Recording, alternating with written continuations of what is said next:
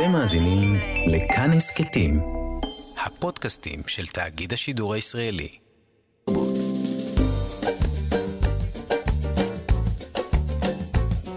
שישים החדש, עם איציק יושע. לחיות בגיל השלישי.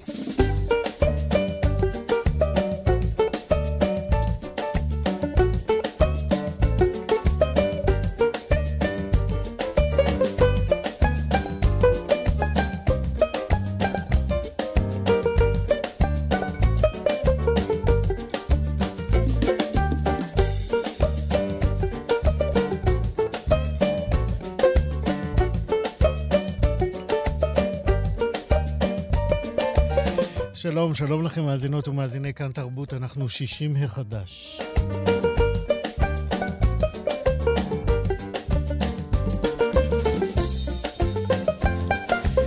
עוד מעט אה, נדבר כאן על דום נשימה, על הסכנות וגם על הפתרונות שהשוק מציע.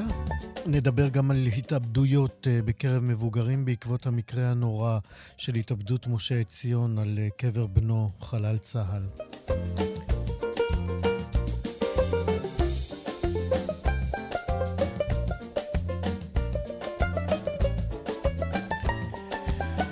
נדבר גם על אה, אירוח, אה, אירוע אה, דווקא משיב רוח ומשמח, אירוע שבו שורדי שואה מתכנסים פעם בשבוע כדי לשיר ולספר על עצמם. וכמובן תהיה לנו גם מוסיקה ישראלית מראשית הפופ הישראלי, ככל שנספיק. בצוות היום שירי כץ, עורכת משנה אבי שמאי בהפקת השידור, אלעד זוהר הוא טכנאי השידור, אני איציק יושע איתכם עד 12.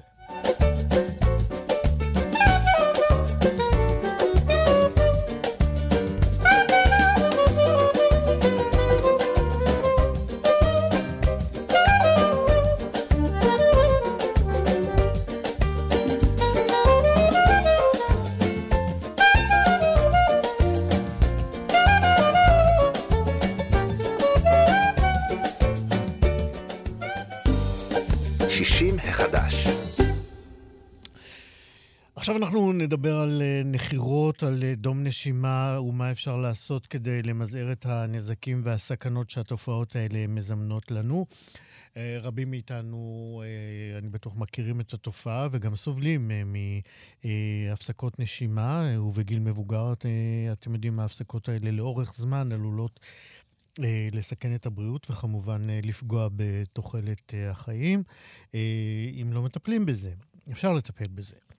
אז אה, אנחנו יודעים שיש בשוק אה, כמה וכמה אה, פתרונות שמוצעים. יש את אותה מסכת סיפאפ, שרבים בעולם ובארץ חובשים לפני השינה.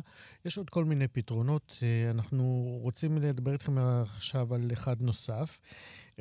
אחד ההתקנים האלה מופיע לאחרונה בפרסומים, הוא סד דנטלי. אה, עוד מעט נדבר עם אה, מנהל הפרויקט הזה, שמשווק את זה, אה, המעבדה. זהו, הסד הזה הוא מתקן שבעצם נועד לקיבוע הלסת התחתונה שלנו, ועל פי מי שהמציא אותו, הוא בעצם... מונע את אה, תנועת הלסת התחתונה אחורה, זאת אומרת, היא לא נופלת אה, בזמן השינה, ובכך אה, לא נחסם נתיב האוויר, קנה הנשימה שלנו. זאת אומרת, האוויר בעצם ממשיך לזרום באופן רציף ויש לזה משמעות.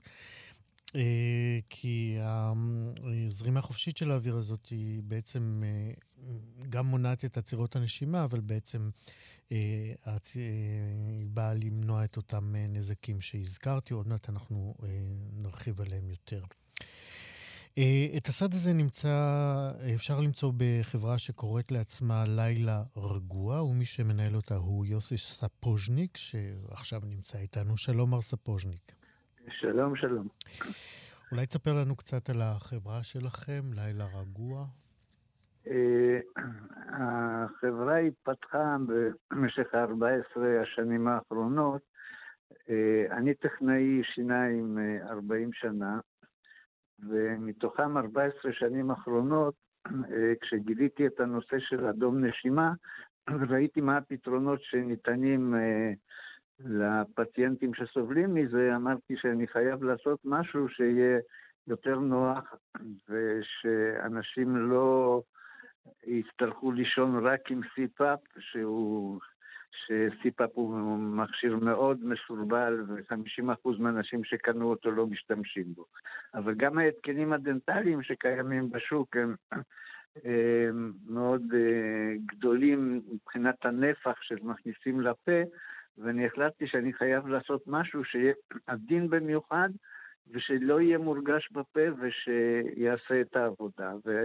ואני כל הזמן משפר ומשפר את ההתקנים, וגם היום אה, כל הזמן נמצא בתהליך. איך זה נראה? מה, איך, איך נראה הסד הזה? אה, מי שיודע מה זה תותבות נשלפות, mm-hmm. או מה זה פלטה אורתודונטית שהיו נותנים פעם לילדים, mm-hmm. אז זה משהו, משהו דומה לזה שמורכב על השיניים. ואנחנו בעצם משתמשים בשיניים כדי למנוע מהלסת התחתונה אה, ליפול תוך כדי שינה. אה, הסיבה שהלסת נופלת, אה, אנחנו מדברים בעיקר על אנשים שעברו את גיל ה-40, כי ככל שאנחנו עולים בגיל, השרירי הלסת שלנו אה, הופכים להיות יותר ויותר רפואיים.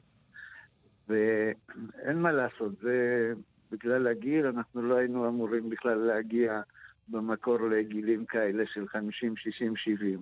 למה אתה אומר את זה? אה, אני אומר את זה בגלל שהרפיון שרירים נובע מהעלייה בגיל.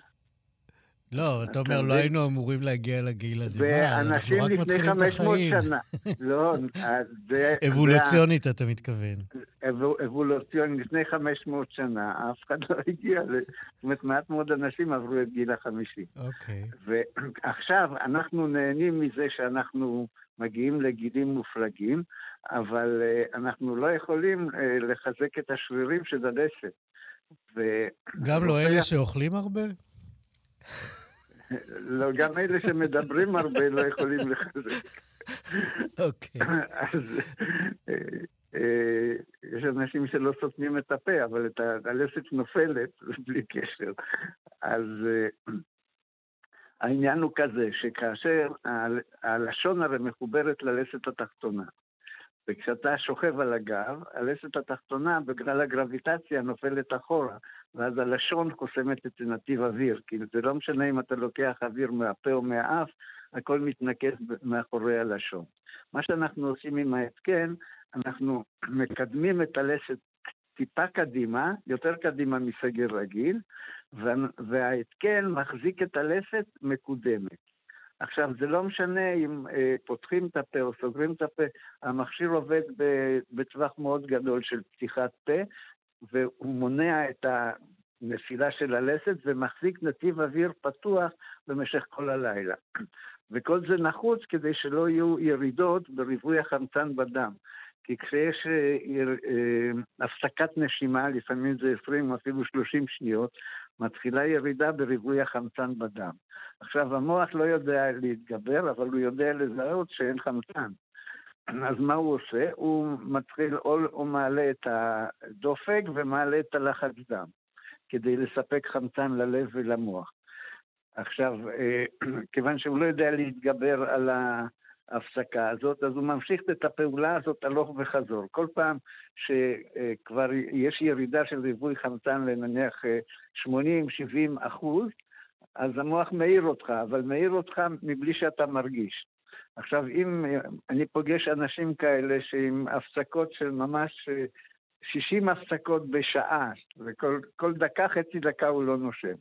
כשהוא קם בבוקר הוא חושב שהוא ישן, אבל בעצם הלב שלו עבד כאילו שהוא מטפס על הר, ולכן הוא קם בבוקר מותש, אבל הוא לא יודע למה. עכשיו, הבעיה זה שרוב האנשים שמגיעים, הם מגיעים בגלל שתלונות על נחירה. וכשמגיעים על תלונות על נחירה, אני מבקש מכל אחד שיגיע עם הקלטות באיזושהי אפליקציה חינמית שנקראת סנורקלוק, זה לא עולה כסף בדרך כלל. כן. וכשמגיעים עם ההקלטות רואים ממש ברור את הדום נשימה, ואני מגלה להם, יש לך דום נשימה, זה לא רק שאתה נוחר, אתה פשוט לא נושם חצי לילה. כי 80% מהאנשים שיש להם דום נשימה הם בכלל לא מאובחנים, הם לא יודעים שיש להם דום נשימה. ולא מודעים מה זה. כן, הם חושבים שסתם ו... בני הזוג שלהם uh, סובלים. לא, הם סובלים מהנחירה, אבל כן, תראה, הנחירה כן. נוצרת כאשר הלשון חוסמת את נתיב האוויר חלקית. כשהיא חוסמת חלקית את נתיב האוויר, האוויר שאנחנו מושכים עם הריאות עובר, אה, עולה במהירות. כשהוא מעלה את המהירות, הוא מרטיט את הענבל ואת הרקמות הרכות שמאחורי הלשון.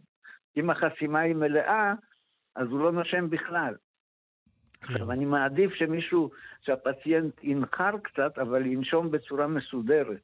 זה יותר טוב מאשר אם הוא מפסיק לנשום. כי אם הוא מפסיק לנשום, אז יש לו את הקפיצות האלה בריבוי החמצן, והקפיצות האלה בריבוי החמצן מסכנות את הבריאות שלו, משום שאי אפשר למות מדום נשימה תוך כדי שינה שתחנק, כי הגוף יעיר אותך.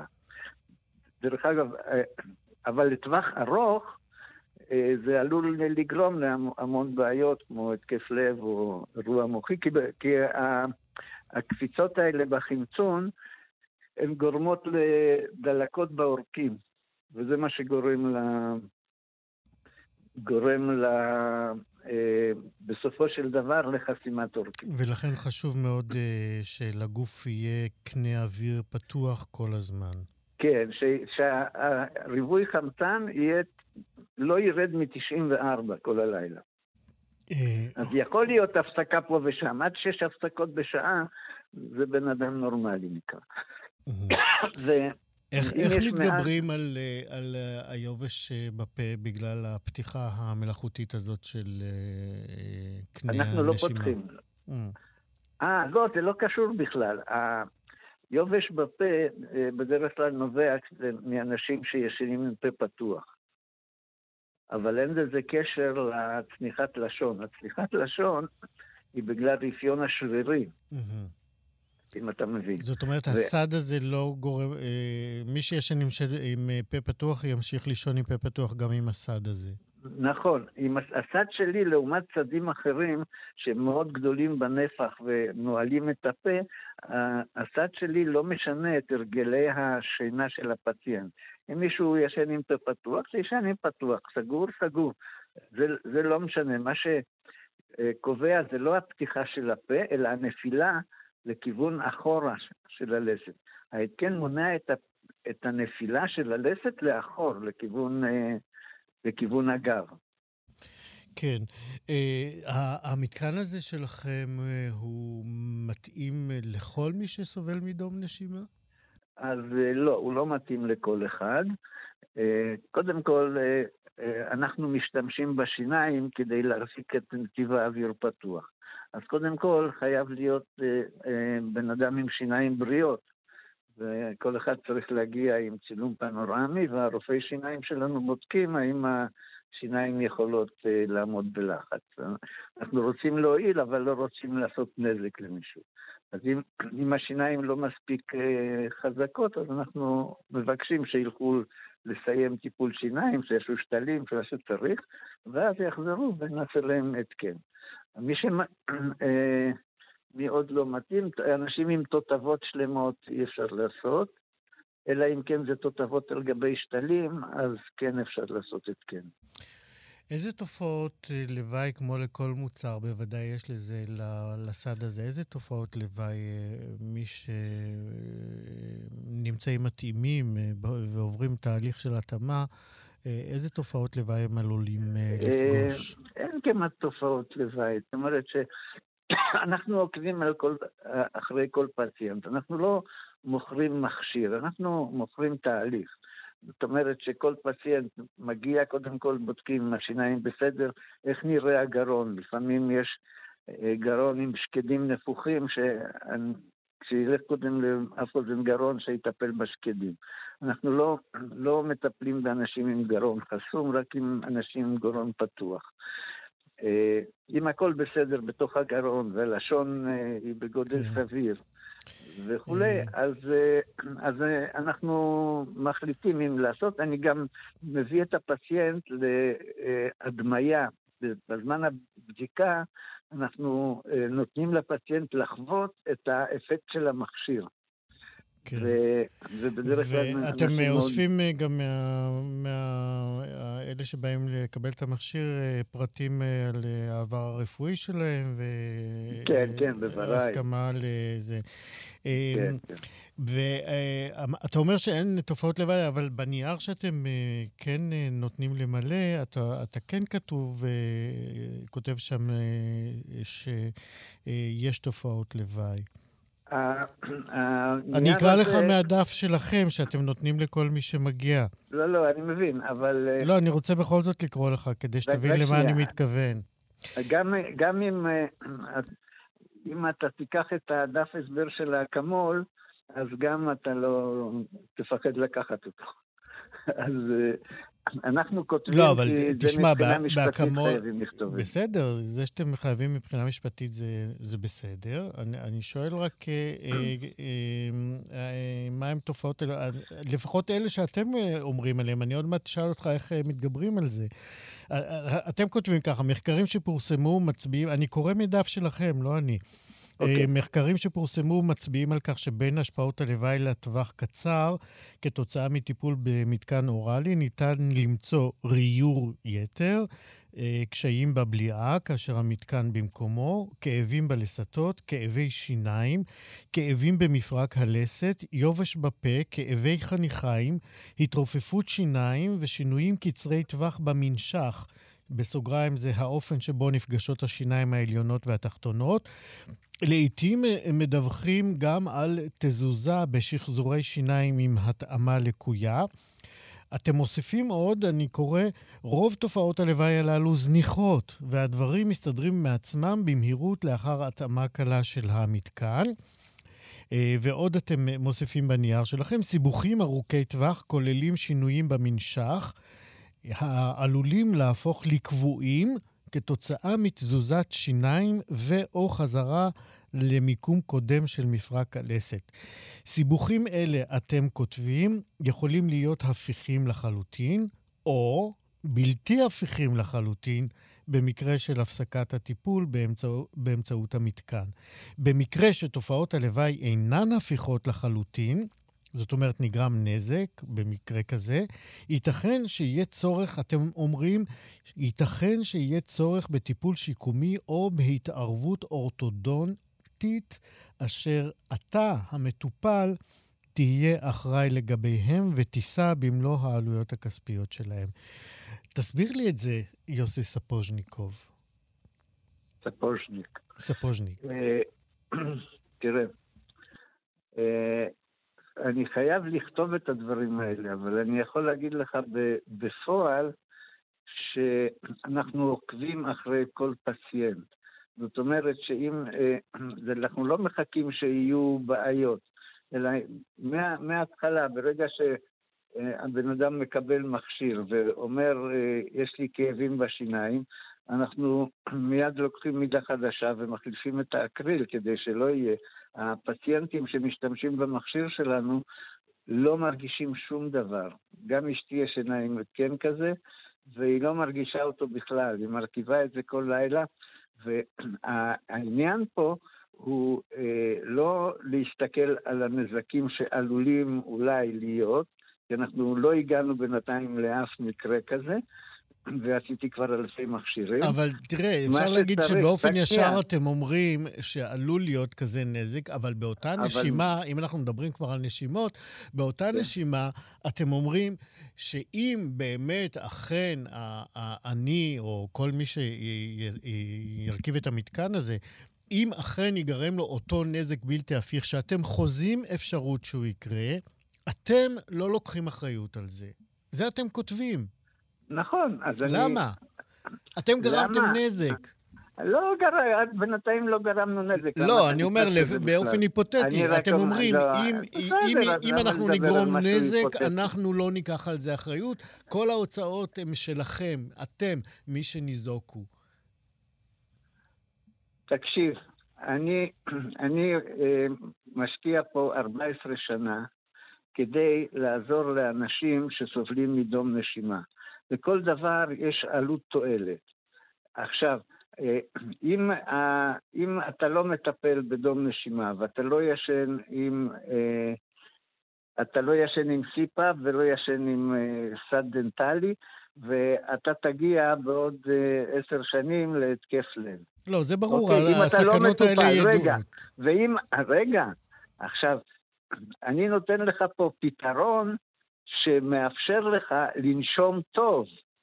וה, ולכל לכל פעולה שאתה עושה יש, יש יוסי. יוסי, ברור לי לגמרי שאתה מציע אה, פתרון אה, טוב, שאתה מאמין אה, שהוא טוב. לא שאני מאמין, זה כל הפציינטים שלי מאמינים סבבה, כל, אתה ומי שמשתמש בו. אני שואל, אני, אני שואל אותך רק על, על, על חלק אחד בכל ההתקשרות איתך. אוקיי. למה... אתה, אתה צופה אפשרות, זה לא קרה, אתה אומר, אבל אתה צופה אפשרות. זה, לא, אבל תקשיב. ת, לא, אנחנו... אתה תקשיב לי, כי אני באמצע השאלה.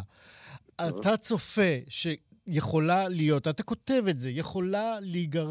להיות, יכול להיות מצב שבו ייגרם נזק בלתי הפיך, ואתה אומר, אני, כמי שגרם אותו באמצעות המתקן הזה, לא לוקח אחריות, ואתה, המטופל, תישא בנזקים ובעלויות של הטיפול השיקומי, אם צריך. נו, תסביר לי, תסביר לי למה, למה אתה לא יכול לקחת אחריות על אה, נזק שאתה מודה שאתה עלול לגרום. בגלל שאנחנו אה, לא... ההתקן דנטלי לא יכול לגרום אה, שום נזק. אתה אומר שהוא יכול להיות, שהוא לא, עלול. זה, עלול, עלול, אז מה? עלול, אבל, נו, אז זה, אבל זה המשמעות של עלול, של יכול רגע, להיות, אז, לגרום. תקשיב לי רגע. אני מקשיב. אנחנו עוקבים אחרי כל פציינט משבוע לשבוע. נזק יכול להיגרם אם מישהו שם את המכשיר ונעלם לשנתיים יוסי, אין לי ספק שאתם אה, אז, מתכוונים אז להגיש שירות טוב. אז לכן אני לא מבין למה טוב. אתה לוקח משהו כזה אני, טפל והופך אותו לעיקר. בעיניי הוא לא טפל, משום שאם אתה לא... יודע שאתה גורם או עלול לגרום נזק, אתה צריך, לדעתי לפחות, אה, אה, להיות גם ערוך לקחת אחריות על אותה גרימת נזק, או להימנע אה, ממנו, אני לא יודע, אם אתה יכול. אם אתה לא יכול, לא, אז קח אחריות. אנחנו... אני לא רוצה. אתה לא רוצה. לא רוצה מה... לקחת אחריות. בסדר. בן אדם שבא אליי, יש לו בעיה. אה, ואני כן, פותר לאלפי ואת, אנשים אתה, בעיה אבל, מאוד אתה, חמורה. אבל אתה אומר לו שאתה מאמין שאתה יכול לעזור לו בפתרון הבעיה. אה, ואני פותר לו את הבעיה. אה, אבל אתה אומר לו שגם עלול לא לפתור את הבעיה או לגרום לו נזק. אבל תשמע, אני מצטט אתכם. זה נוסח שנותנים בכל תרופה. בכל כן. תרופה שאתה לוקח יש... נכון, הרי, נכון. כותבים, נו, אז למה אתה הופך לא, אבל ב, ב, לא, בתרופה לא אומרים... אני פשוט, תקשיב, אני רוצה לעזור. בתרופה אתה יכול לקחת או לא לקחת ולקחת אתה יודע איזה... רגע, המדינה נותנת לאנשים CPAP. כן. אה, אתה יודע מה זה CPAP? כן. הם מנשימים אנשים בריאים. כן. זה כמו שהיום עושים אה, בדיקות קורונה לאנשים בריאים. זה בניגוד לכל היגיון. עושים אה, בדיקות לאנשים חולים, לא לאנשים בריאים. עכשיו, הם מנשימים אנשים שהם אנשים בריאים לגמרי, וכל מה שכל הבעיה שלהם זה לפתוח את נתיב האוויר בצורה מכנית, למנוע את נפילת כן. הלסת. מנשימים אותם. כן. בשביל מה צריך להנשים עם סיפאפ? אני מבין. זה פשוט לא הגיוני. כן. טוב, בכל מקרה, אה, אני, אני, אתה גם הקדמת ואמרת שאתם כותבים את הדברים האלה בגלל אה, ייעוץ אה, משפטי שאתם קיבלתם. נכון שאתם חייבים לכתוב כן. את הדברים האלה. נכון. בסדר, יש, נמצא איתנו עכשיו על הקו עורך דין חיים קליר. אם אתה רוצה, אתה מוזמן להקשיב, שהוא ייתן לנו את ההסבר המשפטי ל, ל, לדברים האלה. אם אתה רוצה להמשיך להקשיב, אתה מוזמן, ואם יהיה לך מה להגיד, אז גם בסדר. לא, אני מוכן להקשיב. בבקשה. בבקשה. אז uh, אמרנו שמקשיב לשיחה הזאת עורך דין uh, חיים קליר, שהוא מומחה לתביעות uh, ביטוח ונזיקים. שלום לך, עורך דין קליר. שלום, מסיק. Uh, כן. כן, אני שמעתי את השיחה, והאמת היא שצר לי מאוד על, ה... על מר ספוז'ניק, משום שבאמת אה, כנראה הוא קיבל ייעוץ משפטי. גם לפי ה... יש פה איזה חותמת פה, שאיזושהי חברת ביטוח, זאת אומרת, סוכנות ביטוח מעורבת בזה, מדאנס, והם רוצים כנראה לצאת אה, מראש, אה, לקבל חסינות במשפט. אז עכשיו, הטופס הזה, לא רק שהוא לא אה, נותן לו חסינות, אלא הוא מעיד בעצם על זה שהוא לא מקיים את מה שהחוק דורש, וזה אה, לשבת אה, עם כל מטופל ומטופל. בכל הזמן שדרוש למטופל הזה לשבת איתו, ולהתייחס למקרה הספציפי שלו. זה מה שחוק חוק זכויות החולה אומר. אתה צריך, כדי לקבל, לקבל טיפול לחולה או למטופל, לקבל ממנו הסכמה מדעת. זאת אומרת, וקודם כל עליך לידע אותו באופן אישי. אז הנה הם מיידעים אותו שעלול להיגרם. נזק, ואם לא, ייגרם לו נזק, האחריות לטיפול בנזק היא עליו. נכון, אבל זה לא, זה לא יידוע אישי. זאת אומרת, זה כמו, כמו שאתה אמרת בצדק, גם הוא אמר את זה, שזה כמו אלון הצרכן של תרופה. יש שם דברים כלליים. החובה היא לשבת אישית עם החולה, לבדוק את הגיל שלו, לבדוק את המחלות שלו, לראות בדיוק ממה הוא סובל. והעובדה מה... שהחולה או המטופל מקבל את הנייר הזה לפני שהוא נכנס לבדיקה וצריך לחתום עליה, היא לא בעצם אה, אה, החשיפה שלו לסיכונים?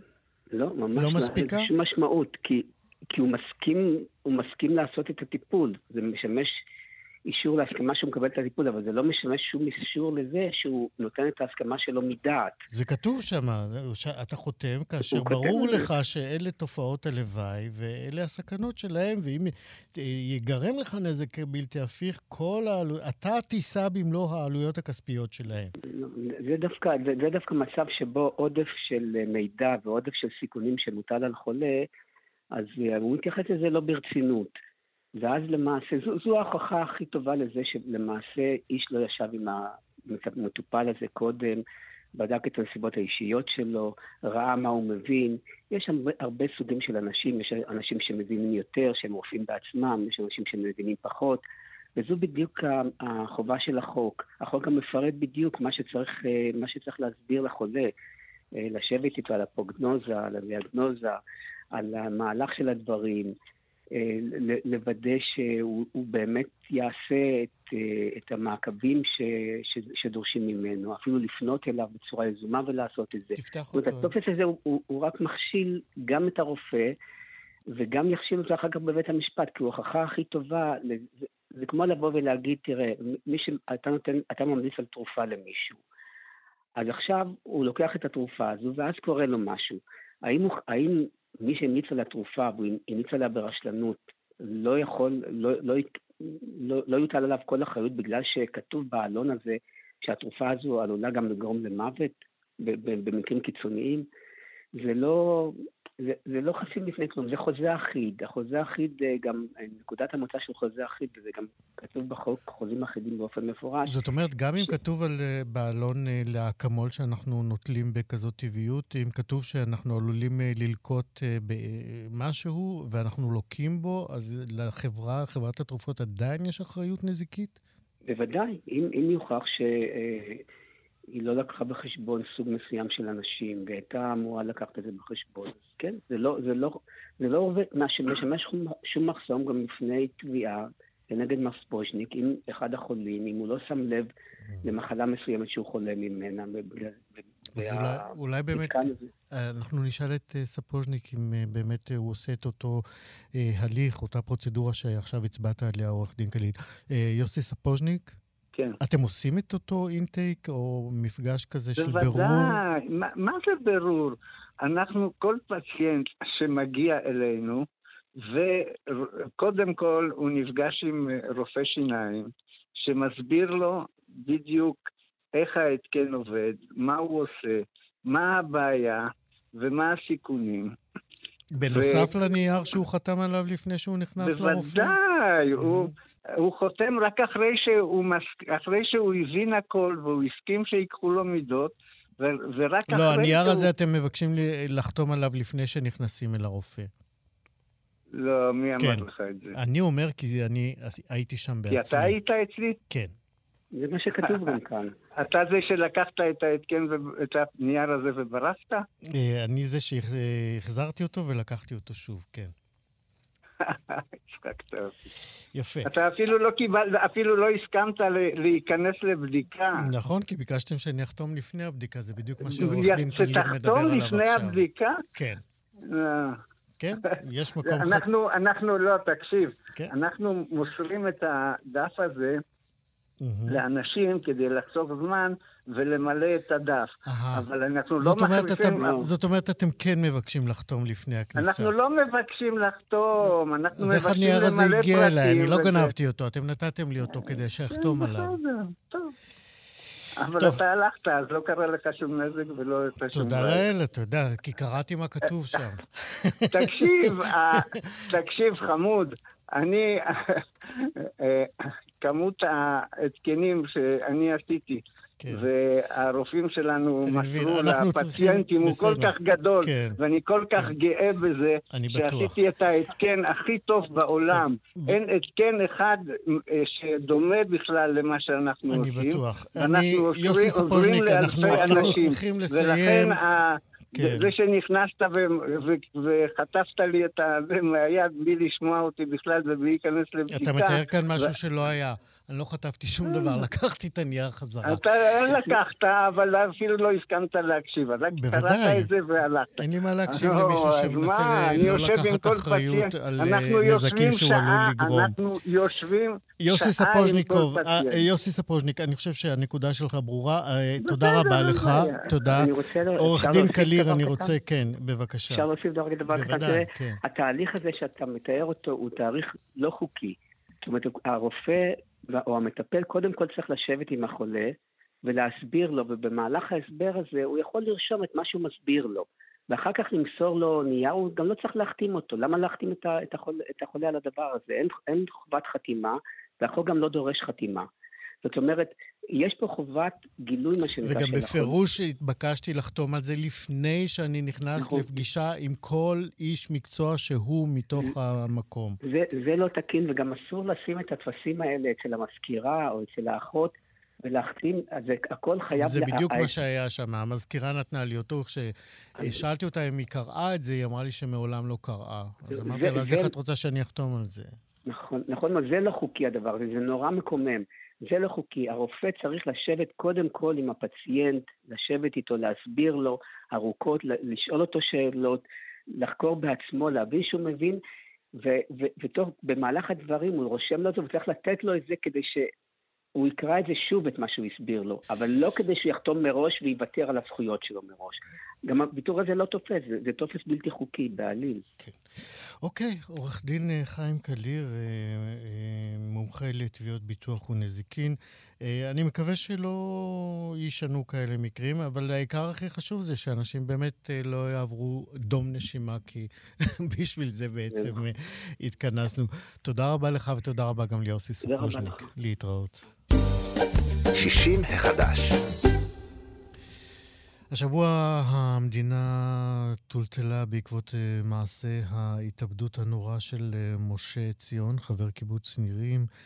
ציון הוא ניצול שואה שהגיע לקבר בנו זאביק, שנהרג במבצע צוק איתן, ובקרבת הקבר שם קץ לחייו. אה, זה הוביל אותי לפחות לבדוק ולהסתכל על נתוני ההתאבדות בישראל. אה, כדי לגלות ששיעור מקרי ההתאבדות עולה עם הגיל, במיוחד אצל גברים. ואם אה, נדייק יותר, בתחילת העשור נרשמה ירידה אצל נשים באחוז ההתאבדויות, בקרב בנות 64 אה, ומעלה. לעומת זאת, אחוז ההתאבדויות אצל גברים נשאר יציב, ומבט uh, כללי נוסף על הנתונים גם מראה שרוב מקרי ההתאבדות אצל גברים מבוגרים מגיעים בעקבות אובדן כלשהו של ילד אהוב, כמו במקרה של עציון, של בן זוג שהפרידה ממנו בלתי נסבלת. ועוד uh, סיבות uh, נוספות שננסה לעמוד עליהן עכשיו. אה, וכדי uh, להבין את התופעה המדאיגה הזאת, uh, את המחוללים שלה ואת הסימנים המבשרים, כי יש כאלה, uh, ביקשנו uh, לקו הטלפון את uh, יעל חביב, שהיא מטפלת זוגית עם uh, התמחות uh, בגיל השלישי. שלום יעל. שלום איציק. אז למה גברים מתאבדים יותר? מבוגרים. שאלה מצוינת. אני חושבת שאחד הדברים אה, שמאוד מאוד מאפיינים בכלל גברים, אה, למול אוכלוסיית הנשים, זה כל הרשת החברתית. אה, היכולת הוורבלית, לדבר את הבעיות שלי, לשתף, אולי לא להציג את הפאסון כלפי חוץ. ונשים יותר יודעות לדבר את המצוקות שלהן, יותר יודעות למלל אותן, וגם מוצאות הרבה יותר מעגלים ומעגלי תעסוקה יזומים אה, בשביל אולי באמת להפחית את ההתמודדות, להפחית את הכאב, לדעת יותר להתמודד עם, עם אובדן כזה או אחר, וזו אחת הסיבות, אנחנו גם יודעים להגיד מחקרית, שגברים שורדים פחות בשנה הראשונה להתאלמנות שלהם. אה, בעוד אה, נשים אולי יוצאות יותר אה, ואולי מגלות את עצמן מחדש, אז דווקא אצל גברים אנחנו רואים איזושהי דעיכה מנטלית, קוגנטיבית, תפקודית, עד כדי מוות. איזה עוד סימנים מקדימים אנחנו יכולים לראות אצל אותם גברים שמועדים להתאבדות? תראה, באופן עקרוני אנחנו יכולים uh, להתייחס לזה כאל אה, מרכיבים של uh, סממני דיכאון, כמו ירידה בתיאבון, אובדן טעם, אני כבר לא, כבר שום דבר לא טעים לי ואין לי חשק לאכול, אז ירידה דרסטית במשקל, הרבה פעמים הפרעות בשינה, עם סיוטי לילה או חלומות מבעיטים, אה, כל מיני חזרתיות אה, כאלה סביב שנת הלילה, אני לא מצליח להירדם או אני מתעורר מאוד מאוד מוקדם, משהו ש, שנפגם במחזוריות השינה, אה, איזושהי מוטיבציה מאוד מאוד בסיסית על היגיינה, על היגיינה אישית. אנחנו רואים הרבה מאוד פעמים שדיכאון מלווה בחוסר רצון להחליף בגדים, להתקלח, ככה לשמור על אסתטיקה חיצונית, זה כבר, זה כבר פחות מעסיק.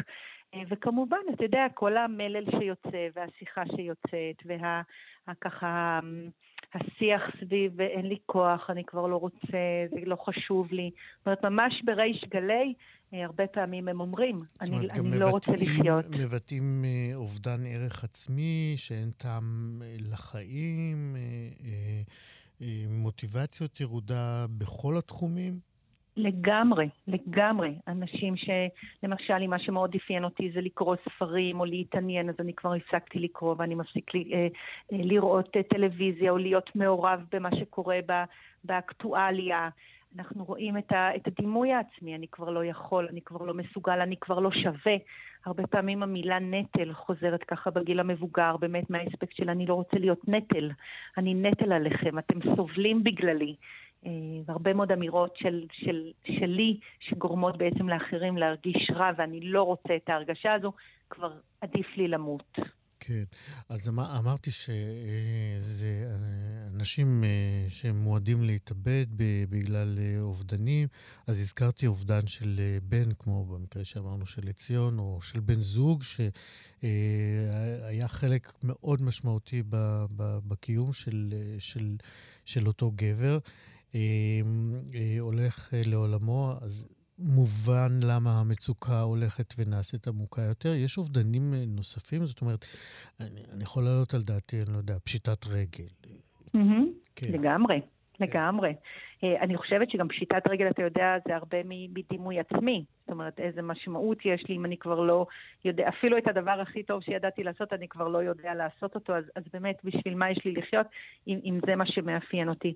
יש הרבה מאוד דברים. יש אה, באמת, כמו שאתה אומר, את הבדידות, האובדנים, אה, מחלה. אתה יודע, ככה, גם דיברנו בינינו לפני הראיון, באמת, האם, mm-hmm. מהי בכלל התאבדות? האם בן אדם שחולה במחלה מאוד מאוד קשה ובוחר לא לקבל טיפול, האם זו סוג של בחירה בעצם להתאבד או לא להתאבד.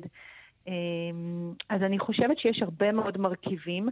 אה, הגיל בהחלט עושה את שלו. אחד הדברים שאנחנו יודעים להגיד באופן ודאי זה שכשאנחנו מדברים על בדידות כעל מחלה שמביאה עד כדי מוות, ואנחנו יודעים להגיד שיש יותר אה, אה, אנשים מבוגרים שהתאבדו ממה שאנחנו יודעים להכניס לסטטיסטיקה, כי הרבה פעמים מוות שלכאורה נתפס כטבעי בבית, הרבה פעמים הוא מתוך החלטה של לקחת כדורים, או לגרום באמת לאיזושהי ירידה אה, דרסטית בחיות עד כדי מיתה. מה, דיברנו על סימנים, אבל את יודעת, דיכאון או עצב עמוק או mm-hmm. ירידה בתפקוד, יכולים להיות גם סימנים טבעיים ותואמים לאבל. זה כל כך, כל כך חשוב ונכון מה שאתה אומר, איציק. אני חושבת שאנחנו חייבים להיזהר מאבחון יתר, בטח מאבחון אה, על ידי אנשים לא מקצועיים. זאת אומרת, אם אני כבת שאין לי שום כלים אה, מקצועיים לאבחן דיכאון, ואגב, גם אם אני בת, אני תמיד מעדיפה להוציא את זה מתוך המשפחה, אני לא יכולה לאבחן את ההורים שלי אה, כדיכאוניים, ובטח לא לדבר איתם על זה ו- ו- ולתייג אותם ככאלה. יש אנשי מקצוע, אם אני חוששת להורים שלי, לפנות לאנשי מקצוע, לעבור אבחון מסודר. חד משמעית, בטח בתקופה הזו, כל כך כל כך לגיטימי שתהיה לכולנו איזושהי ירידה ככה מנטלית, שכולנו נרגיש קצת עייפות, שכולנו נרגיש לאות, שכולנו כולנו נפגוש את חוסר המוטיבציה לקום בבוקר לעוד איזשהו יום. ואני חושבת שהתקופה בהחלט אה, אה, מעיבה אה, ונותנת אותותיה ככה לרגשות של כולם. ואני חושבת שאתה כל כך כל כך צודק לא לתייג לפני שאיש מקצוע מאבחן, כי יכול להיות שזה משהו מינורי ולא משהו מג'ורי, אה, שזה משהו שחולף, שמאפיין תקופה מסוימת. כן. יעל חביב, אה, לקראת סיום, אני רוצה לשאול אותך, אה, מה, אם יש שניים, שלושה סימנים שהם ממש חשוב לשים לב אליהם אצל אנשים שחווים אובדן, מה, על, על איזה שניים היית מצביעה? אני חושבת שהייתי מצביעה על הסתגרות.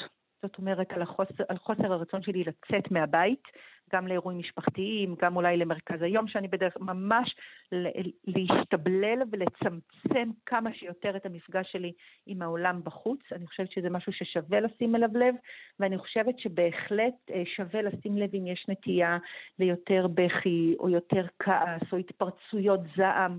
הרבה פעמים הן מבטאות דיכאון, אה, משהו שהוא ככה לא, לא בשליטה או לא בהלימה לסיטואציה, אם אני מגיב מאוד מאוד קשה, אם אני ככה מאוד מאוד אמוציונלי, אם התגובה שלי היא לא בפרופורציה למה שקורה, אני חושבת שזה משהו ששווה לשים לב אליו, מעבר לסימנים שדיברנו קודם על כן. תיאבון, שינה והיגיינה. יפה. יעל חביב על התאבדויות של גברים מבוגרים באחוז גבוה יותר. תודה רבה שדיברת איתנו. תודה רבה, איתי. להתראות. 60 החדש. עכשיו אנחנו עם מעשה צדיקות, הייתי אומר, מעורר אהדה והערכה מאוד גדולה. אריה מורג הוא עובד סוציאלי, הוא מטפל קליני, ומזה שלוש שנים יש לו מנהג נהדר. פעם בשבוע הוא פוגש קבוצה של שורדי שואה. אה, הוא מגיע לשם חמוש באקורדיון שלו ובערימת אה, שירונים. אה, הוא פוגש אותם במועדון באשקלון. ובמשך יותר משעה וחצי הם פשוט שרים ומספרים. ובכל מפגש כזה אה, עולים תכנים אה, די מרתקים ומייצרים בשביל אה, אותם אה, אה, שורדים אה, מרחב שמעורר אותם לחיים ותקווה ו- ו- ונותן עוד משמעות אה, ליום-יום שלהם. אריה מורג הוא האורח שלנו עכשיו. שלום אריה. שלום, זהו, לא, לא נשאר לי מה לספר. לא, יש לך המון מה לספר. מותר לשאול בן לא, כמה אתה? לא, סיפרת נורא יפה. אני בעוד אה, שבוע בן 75. יפה. אז איך נולד הרעיון הזה של לבוא עם האקורדיון שלך? אבל נדמה לי שלך היה יום הולדת אתמול, לא? לי היה יום הולדת אתמול, נכון. לא הייתי בן 75, הייתי לא. רק בן 65. אמ, תספר לנו על המיזם שלך הנהדר הזה. איך, איך, איך באמת אה, אה, החלטת שאתה לוקח את האקורדיון ויוצא לשמח אה, שורדי שואה? זה התחיל מרעיון ש, שצמח לפני המון זמן, אבל כמו הרבה רעיונות שיש בראש ואין להם שום אה, תקומה, אה, יום אחד אה, שאלתי מישהי אה, אם אני יכול לבוא לנגן בערב ראש השנה ככה קצת לחבר'ה. אז נראה, נראה, נראה לי שזה רעיון מצוין. היא שאלה את המנהלת כמובן, המנהלת אמרה, נראה לי שזה רעיון מצוין, באתי ומאז אה, אה, פעם בשבוע, לפעמים גם פעמיים בשבוע בתקופת הקורונה, כי אז צריכים קבוצות יותר קטנות. אני בא ומנגן וסיפורים קולחים. דרך אגב, זה מיזם שלא רק באשקלון, גם בראשון היה תקופה ובעוד מקומות, במועדונים כאלה של אנשים מבוגרים. וזה יכול להיות מתאים לכל גיל. ברור. אבל אתה עושה את זה עם אה, מבוגרים שורדי שואה. אה, אז אה, תנסה ככה להכניס אותנו לחדר, למועדון, איפה שזה קורה. מתחילים בחימום, שרים, אגב, איזה שירים שרים? שירים שאתה מלמד לא אותם, מכירים. או שירים שהם לא, לא, מכירים? לא, לא, לא, הם זוכרים מילדותם, ומה שיפה שחלקם... את, את ילדותם עשו גם ברומניה בעיקר, או בארצות מזרח אירופה האחרות, הם זוכרים את השירים הישראלים שלימדו אותם שם, זה, עכשיו, מי, מי שאני פוגש זה כבר ילדים שהיו, זאת אומרת, כאלה שהיו אז ילדים. והם uh, למדו את השירים, חלקם בחוץ לארץ וחלקם פה כשהם הגיעו לישראל. הם, uh, זה מתחיל בצורה מאוד uh, כזאת לא פורמלית, הם יושבים, אני מבקש מהם להיות בשקט, אני מחלק את השירונים, אני מדליק נר, uh, תמיד הם שואלים אותי למה הנר, ואז, uh, ואני שם איזשהו לב מאבן שמצאתי בים. שיהיה משהו טקסי להתחלה.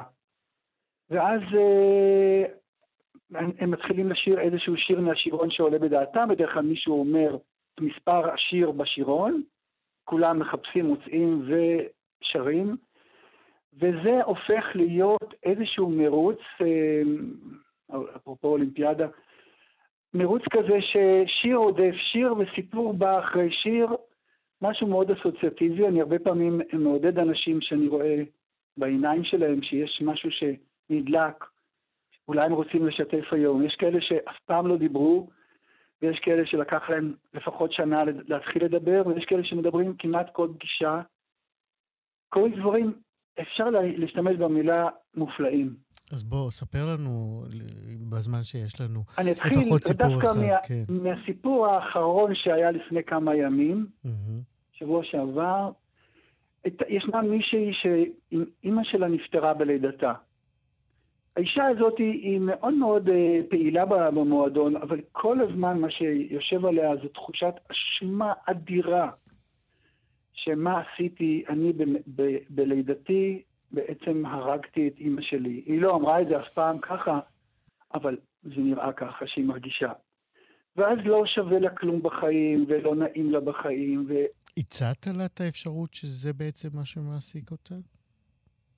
רגע, אה, אוקיי. בטח, לא פעם ולא פעמיים, אבל אוקיי. בשבוע שעבר אמרתי לה, טוב, אני משתמש במילה סתמית, אה, אסתר, נניח, אמרתי לה, אסתר, תקשיבי, אימא שלך, כשאמרתי את האימא שלך, כולם השתתקו במין אה, שתיקה מאוד מאוד מיוחדת. אימא שלך חלמה ורצתה בלידתך. אימא שלך אולי חלמה אפילו לפני שנכנסה להיריון.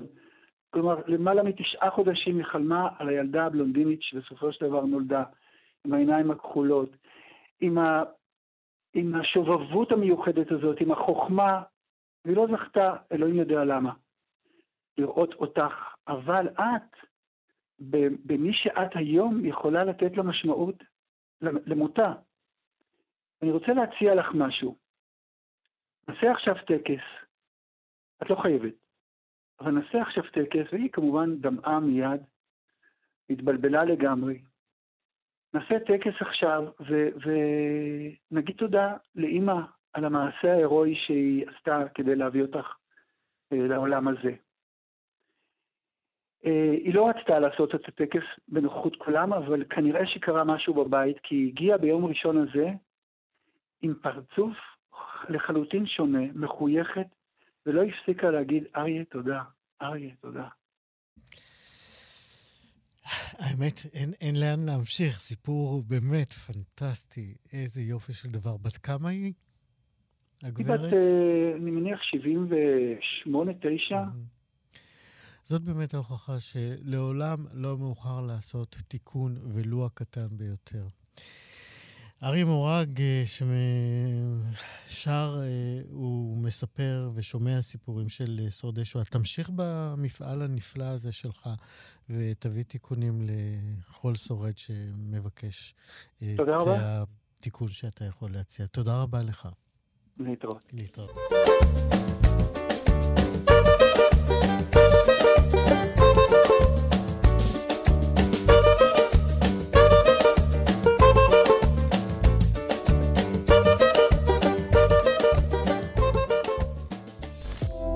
מאזינים לכאן הסכתים, הפודקאסטים של תאגיד השידור הישראלי.